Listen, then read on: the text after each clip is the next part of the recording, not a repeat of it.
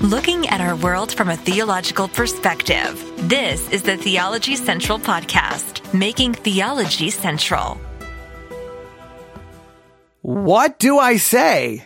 Do I say good morning? I mean, it's 11:57 a.m. Central Time. I mean, it's almost lunchtime. In fact, my food is on its way. So do I say good morning? I, I, mean, technically I have to say, so good morning, everyone. It is Tuesday, August the 22nd, 2023. It is currently 1157 a.m. Central time, and I'm coming to you live from the Theology Central studio located right here in Abilene, Texas. Guess what I have in front of me right now? Come on. Tell me, Tell me, what do I have in front of me right now? What do I have in front of me? Come on.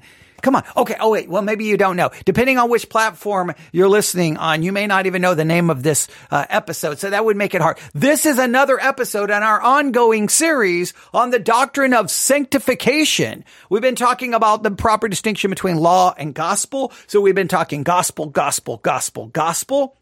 The minute you start talking about gospel, someone's going to immediately accuse you of being an antinomian, easy believism. They're going to attack you. So I thought, well, let's talk about sanctification to kind of talk about this issue of, well, if you're truly saved, then what, what, what should, what, what should happen and what, what should your life look like? And what should or shouldn't you do?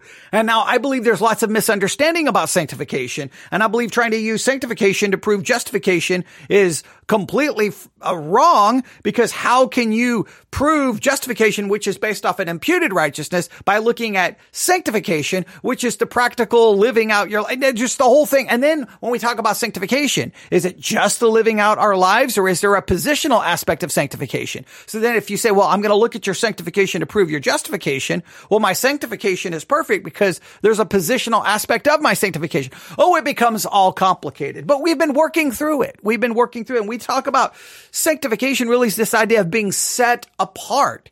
Now we are set apart positionally. We are, we are, Christ is my sanctification. But then when we talk about being set apart practically, we are usually talking about an ongoing process right? That we're, eh, that this process is occurring slowly but surely we're being more and more set apart. We're becoming more and more godly. We are becoming more and more holy. And what exactly does this look like? And can you use that to judge someone's justification? And we, we've talked about all of these issues. But at some point, you knew it had to show up, right? Because whenever you talk about sanctification, what does every church on the earth pull out? It, you can be talking about sanctification in a youth group. You're going to be talking about sanctification in a small group. You're going to be talking about sanctification in a congregation. At some point, someone's going to pull it out and say, here it is. Here it is. And it's always a checklist. It's always like a test. It's like a self-evaluation test. Hey, uh, we're going to talk about sanctification. Let's test and see how sanctified you are because they don't think about it positionally. They don't think about it. They always think about it in a eh, the progressive idea, this process, this ongoing. And so the only way to really talk about sanctification, they say we've got to test it and we've got to see. And then inevitably it becomes like this. If you fail this self-evaluation test on sanctification, inevitably they say it proves you were never justified. Meaning they're now using sanctification to prove justification. And I, again, I don't, how many times do I have to repeat myself? That does not work because justification is based off an imputed righteousness. Therefore, you cannot look to someone's practical righteousness to prove justification. But you know, at some point, the test, the evaluation had to, had to show up. So remember we're utilizing the personal study guide, summer 2023, Bible studies for life, uh, the, the study guide that I have right here. And we looked last time at Romans chapter 6. Romans chapter 6, basically 5 through 7. We looked at that. We struggled with it, right? We, we, we looked at a, a, a section of Romans chapter 6, I should say. But guess what they have at the end? Self evaluation. They, they have one of those checklists. Do you want to hear the checklist? I'm going to give you the checklist. And maybe we'll talk about it more in another episode, but at least want to get this out there so to get people thinking about it. Here we go. Cons- this is what the evaluation says. Consider where you are in your walk with Christ. Ask God to help you see yourself accurately. Now, I cannot stand when they say, ask God to help me see myself accurately. What is God going to all of a sudden just give me some supernatural insight? No, if you want to see yourself a- uh, accurately, Compare your life to God's law, which he's already revealed. God does not have to reveal something else so that you'll see yourself accurately. All you have to do is either look to God's holiness, you will see yourself accurately, or look at yourself in comparison to God's law, you will see yourself accurately. It's not some mystical, supernatural, like, God, I cannot see myself accurately. Please give me supernatural insight. Well, if, if God's going to start giving us supernatural insight, well, then now it basically God's given us revelation outside of scripture. We get into a host of problems. It says evaluate yourself. One equals you don't do this at all. Five sometimes, uh, five equals sometimes inconsistently. Ten often true of me. Then write a prayer asking God to help you grow to be like him. Now, if God is going to help you grow to be like him, if God is the one who's helping you, then why can't God get me to perfection? Uh, this is the question I am never going to let go because Christians who never want to face this really, they, we always talk about God is the one who help you. God is the one who will empower you. God, but then they can't explain then why God can't get anyone to sinless perfection. Okay, but all right. So here we go. So one equals you don't do this at all. Five, sometimes, but you're inconsistent. And 10, it is often true of me. Are you ready? Here is your self-evaluation to supposedly that we can check ourselves right now. This, so far in this study of, of sanctification, we, we can, we can, we can check ourselves. All right. Here we go. Number one. I fight against controlling, ruling sins and my life.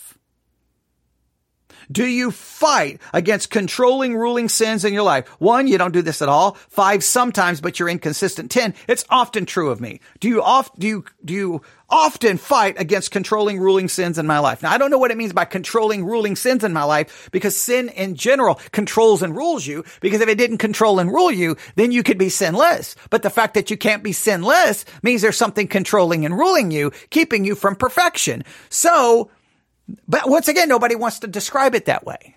They'll say, no, controlling ruling sins. They'll point like, like pornography. That, they almost always go there. Like these things, lust or anger or bitterness.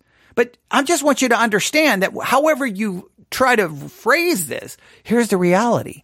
Sin controls and rules you because if you say you can't get to perfection, what's keeping you from per- perfection? What is keeping you from prote- from uh, perfection is controlling and ruling you. So in one way, we're all controlled and ruled by sin. Now, on one hand, I can make you just say, well, then I give up. But I, I, you have to struggle with what that, what to do with that reality, but we cannot deny that reality. And what does it mean to fight against? Now, I will say this. We should be fighting against it. We should struggle with it. I got no problem there. But you know what? I mean, just think about this. Sometimes you can fight. This is so very important. Sometimes you can fight against a controlling, ruling sin and not do it for any godly reason at all. You're fighting against a controlling, ruling sin because one, you know the consequences could be devastating to you, your life, other people. So you're fighting against it not because of God, just because you don't want the negative consequences. You may be fighting against it because of the negative consequences it brings you. In other words, you could have very fleshly reasons for fighting against sin, a, a, a controlling, ruling sin in your life, and it has nothing to do with God. No one ever thinks about that. You could be doing it for fleshly reasons. Now it's still great that you are doing it because you don't want to hurt or destroy something, but it still, it doesn't make it meet, prove your sanctification. It can prove that you just are smart enough to go, that can mess my life up. I can't do that. Something to think about. Number two, I seek to obey the Holy Spirit and not sin's desire for my body. Do you desire, do you seek to obey the Holy Spirit's desire for your body and not sin? Now that, that's a good thing. We should seek it. Now, once again, sometimes guess why we seek to, and quote unquote, obey the Holy Spirit's desire for my body and not sin. Again, it can be fleshly, selfish reasons. Nobody ever wants to talk about that. So we give these charts and it becomes this very kind of very black or white. And it's never black or white. It's always gray. How many things do you do in your Christian life that's considered good, right, and holy, but you're doing it for the most fleshly, selfish reasons? And it, it may, and when I say selfish, it may be not to, you're doing it not to hurt someone else, but you're still doing it because you don't want to go through the pain and the trouble. Uh, you're still doing, there's still a little bit of self in it. In other words, it, it, or you're doing it for someone else, you're still not doing it for God. Something to consider. Number three, I actively fight sin so that my body is not used as a weapon for unrighteousness. Now, to me, this seems very similar. One, two, and three, these seem, basically are saying the same thing. I don't know why they're breaking these down. But so the bottom line is, are you fighting sin in your life? Now, we should be fighting sin in our life, but I think, I think the deeper question, if we're really going to talk about true biblical sanctification, is why? Are you doing it because you seek to glorify God? Are you doing it because you you are learning to hate sin as God hates sin? You're learning to see sin as God sees. Are you doing so because you you believe in God's? Are you doing it? What what what's your motive? Nobody wants to talk about the motive motivation that we're doing it. You can do the most righteous, spiritual, godly things for the most fleshly, base reasons. You can do so for the most selfish reasons. That's not true sanctification. That just creates a, a, a feeling of moral superiority and self righteousness. Sometimes you can admit that you're doing all these right things and you've avoided this sin and this sin and this sin. And that is great that you've avoided it. And it's a great that you've done these things to avoid because you haven't hurt this person and this person and you don't have to feel guilty. But you may not be doing anything for godly reasons. Number four, I offer myself to God, remembering that I'm alive in Him and dead to sin. Now, wait a minute. If you're dead to sin, then why are you fighting?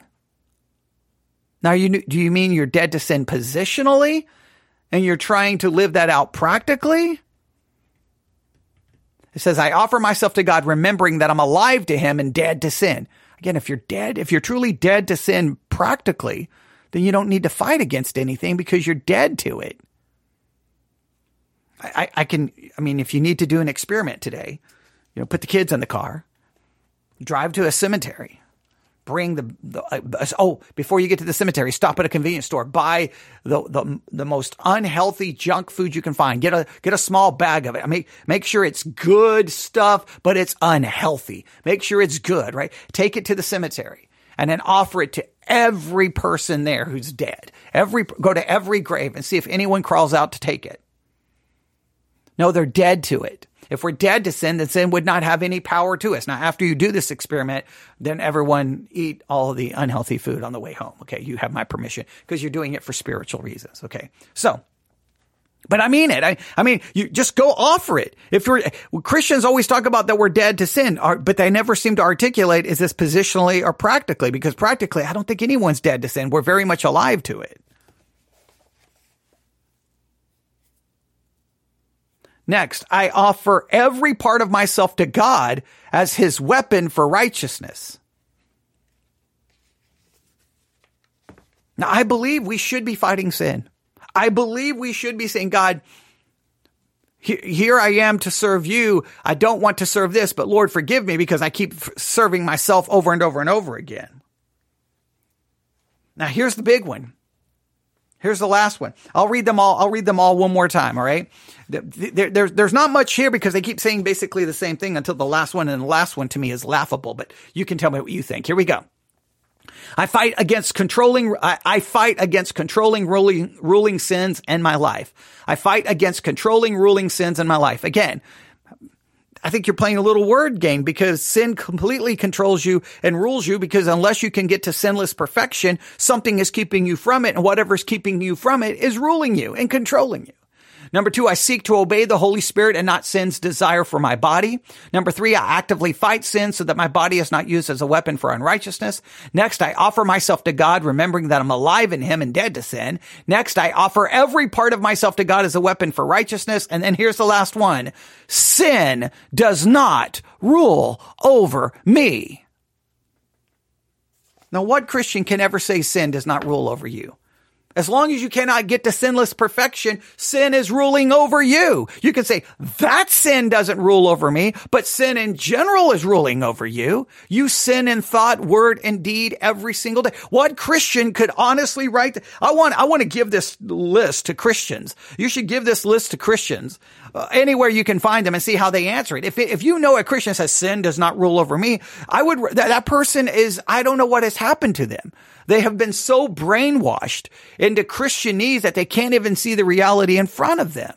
Do you love the Lord thy God with all your heart, mind, body, and soul? No, you don't. Do you love your neighbor as yourself? No, you don't. Are you holy as God is holy? No, you're not. Well, then sin is ruling over your life.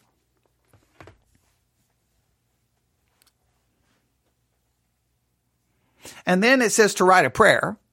All right, so now they have a spot where you can write a very short prayer. There's not much room here, so you can't write much. And then here is the real kicker. You ready? They have Galatians 5:16.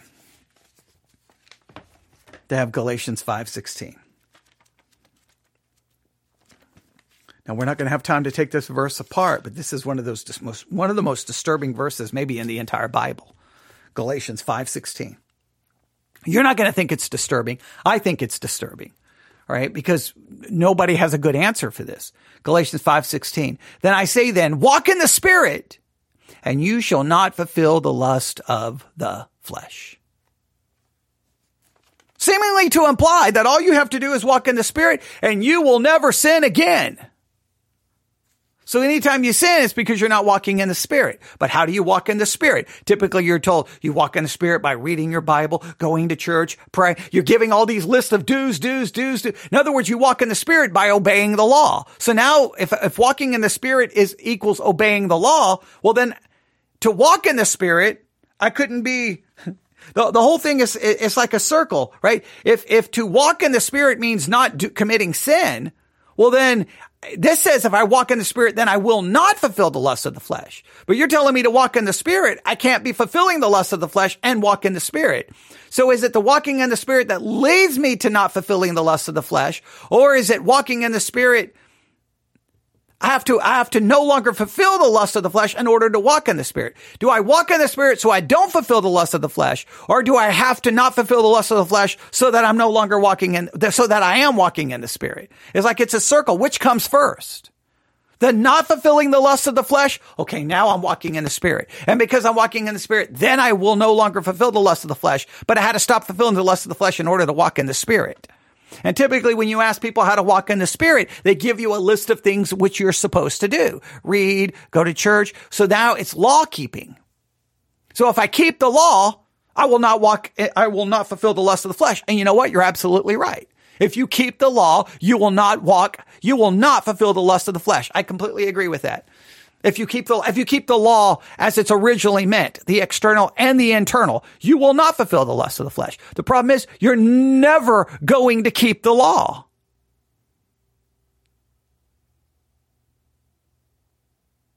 Now, if I'm in Christ, I don't fulfill the lust of the flesh positionally. How do we understand this? So their, so their thought, this is the way they're basically giving this on this page. Oh, you failed that test? Well, you know why you failed the test? You didn't walk in the Spirit. If you would walk in the Spirit or walk by the Spirit, you would not con- con- uh, carry out the desires of the flesh. Then someone cries out, How do I walk in the Spirit? Well, you got to do this and do this and this and do this and do this and do this and do this. So basically, I have to be perfect to walk in the Spirit. Well, obviously, if I was perfect, I would not be fulfilling the lust of the flesh.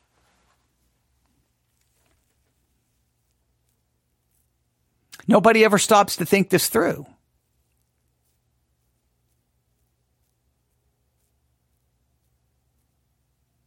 So when it comes to sanctification, when it comes to the doctrine of sanctification, and this is the last page in their discussion of Romans 6. We, we didn't really get into this, and we, and we may come back and do some more work on this, but I think our, our work on Romans 6 I thought was pretty good. We, we, maybe some stuff we need to go back and work on.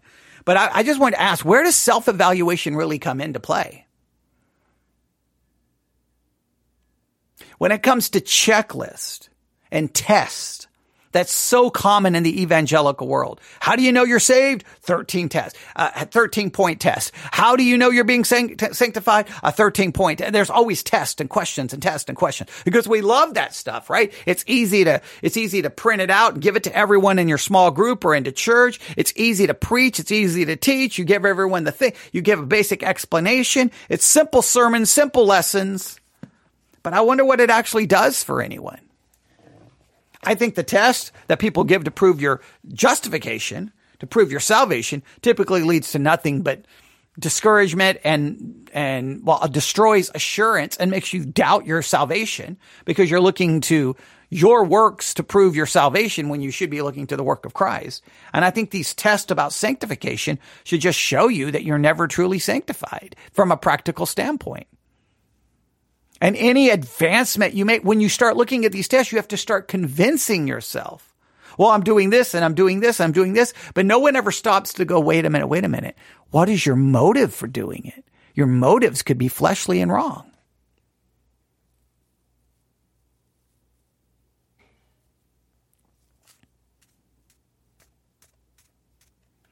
I just want you to know and and I and I really do want you to spend some time on Galatians 5:16. I do want you to spend some time on Galatians 5:16.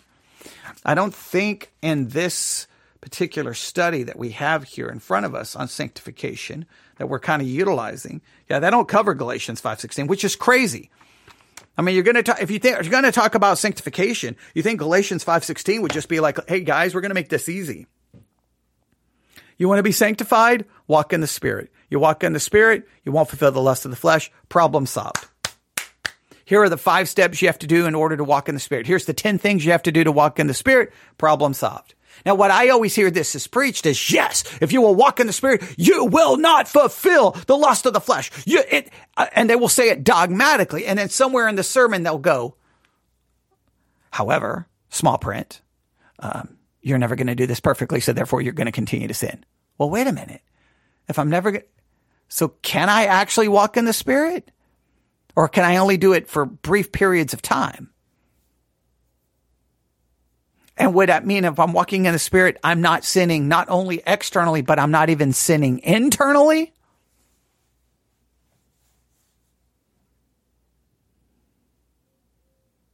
I think it's a question that has to be asked in this series. I don't have a good answer with Galatians 5:16. If you would if you're participating in this study, I know we're still working on Jeremiah and we got some um, I think exciting things to do with Jeremiah to try to get us to we're going to do some try to do do a lot of extra work between now and the end of August to get us to the to the finish of that study hopefully. But I will say this, if you are participating in the sanctification study and doing any of the things I'm asking, I would ask you to just listen to maybe four sermons. You can use the Sermons 2.0 app, the Sermons 2.0 app, and listen to four sermons on Galatians 5:16, and just see how they approach it. What's their answer? Is it possible? Is it not possible? Can we do it? Can we not do it? What what what actually is it promising? Four sermons. Pick them at random. Pick them at random. And then if you if you find if, if, if I'd love to just summarize what you learned in those four sermons. Listen and summarize. Use the Sermons 2.0 app. Do a search for Galatians 5:16. Pick four sermons at random, just listen and then summarize what you've learned to see if that gets you any closer to that. It's just crazy. Here's this chart. Anyone looking at the chart's going to be like, I don't really know how well I'm doing on this. And then it's like, hey, well, the problem is you're not walking in the spirit. Now, what's crazy is they don't tell me how to walk in the spirit. whoever put this together didn't bother to give us the hey and then and then their entire study they don't cover, cover galatians 5.16 how is that possible that they don't cover it? All right there you have it. I wanted to at least bring that up. I've, I've had it open. I've had this study open on my table here to this self-evaluation chart and i just keep looking at it every day going okay some point i got to turn on the microphone and talk about it so I had a brief, I had a little small window of time, and I thought this would be a good time to at least mention it. Love to get your thoughts on it. Email me newsif at yahoo.com. That's newsif at yahoo.com. Your assignment is very simple. Think about this chart and just the whole, or these tests and these evaluations that are given out so much in the evangelical world. You can ask yourself what you think they prove or don't prove. But then I want you to consider Galatians 5:16 since that seems to be the answer to pass the test is you need Galatians 5:16. Well, how do we how should we understand Galatians 5:16? Listen to four random sermons on the Sermons 2.0 app and just summarize them. You don't have to go detail, you don't need outlines, just summarize what you learned.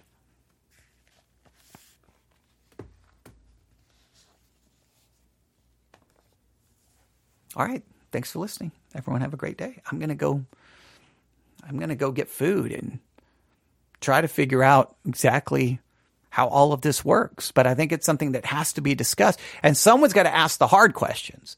Because too many times I hear sermons where everybody's sitting there going, amen, amen, amen, amen, because it sounds supposedly so good. But when church is over, if you start asking some hard questions, I don't have any good answers because I never really think about it. I don't really ask the hard questions about some of the, some of these issues that preaches so good. It preaches good and everyone will say amen and they may even applaud. But that, what does it really mean in a practical way? Nobody really knows. So everyone just kind of pretends like they understand it and they know it, but they don't really know what to do. And you know what they continue to do? Monday, Tuesday, Wednesday, Thursday, Friday, Saturday, Sunday. They sin, they sin, they sin, they sin, they sin, they sin. And they have to convince themselves that they're not, or they have to pretend it. And it leads to self-righteousness and it leads to confusion. And for many, it leads to discouragement depression and maybe deconstruction because they don't know what to do. They think this whole thing is not working right. All right, news, if at yahoo.com. That's news, if at yahoo.com. Everyone have a great day. Hopefully, if you're having lunch now, you have a great lunch. I'm going to go get some food and uh, we'll talk more sometime today. We'll do some more live broadcasts some point today, depending on how things work. A lot of uncertainty, so I can't give you a specific plan, but if I can, I've got some ideas and we'll see if we can get to them. Thanks for listening. God bless.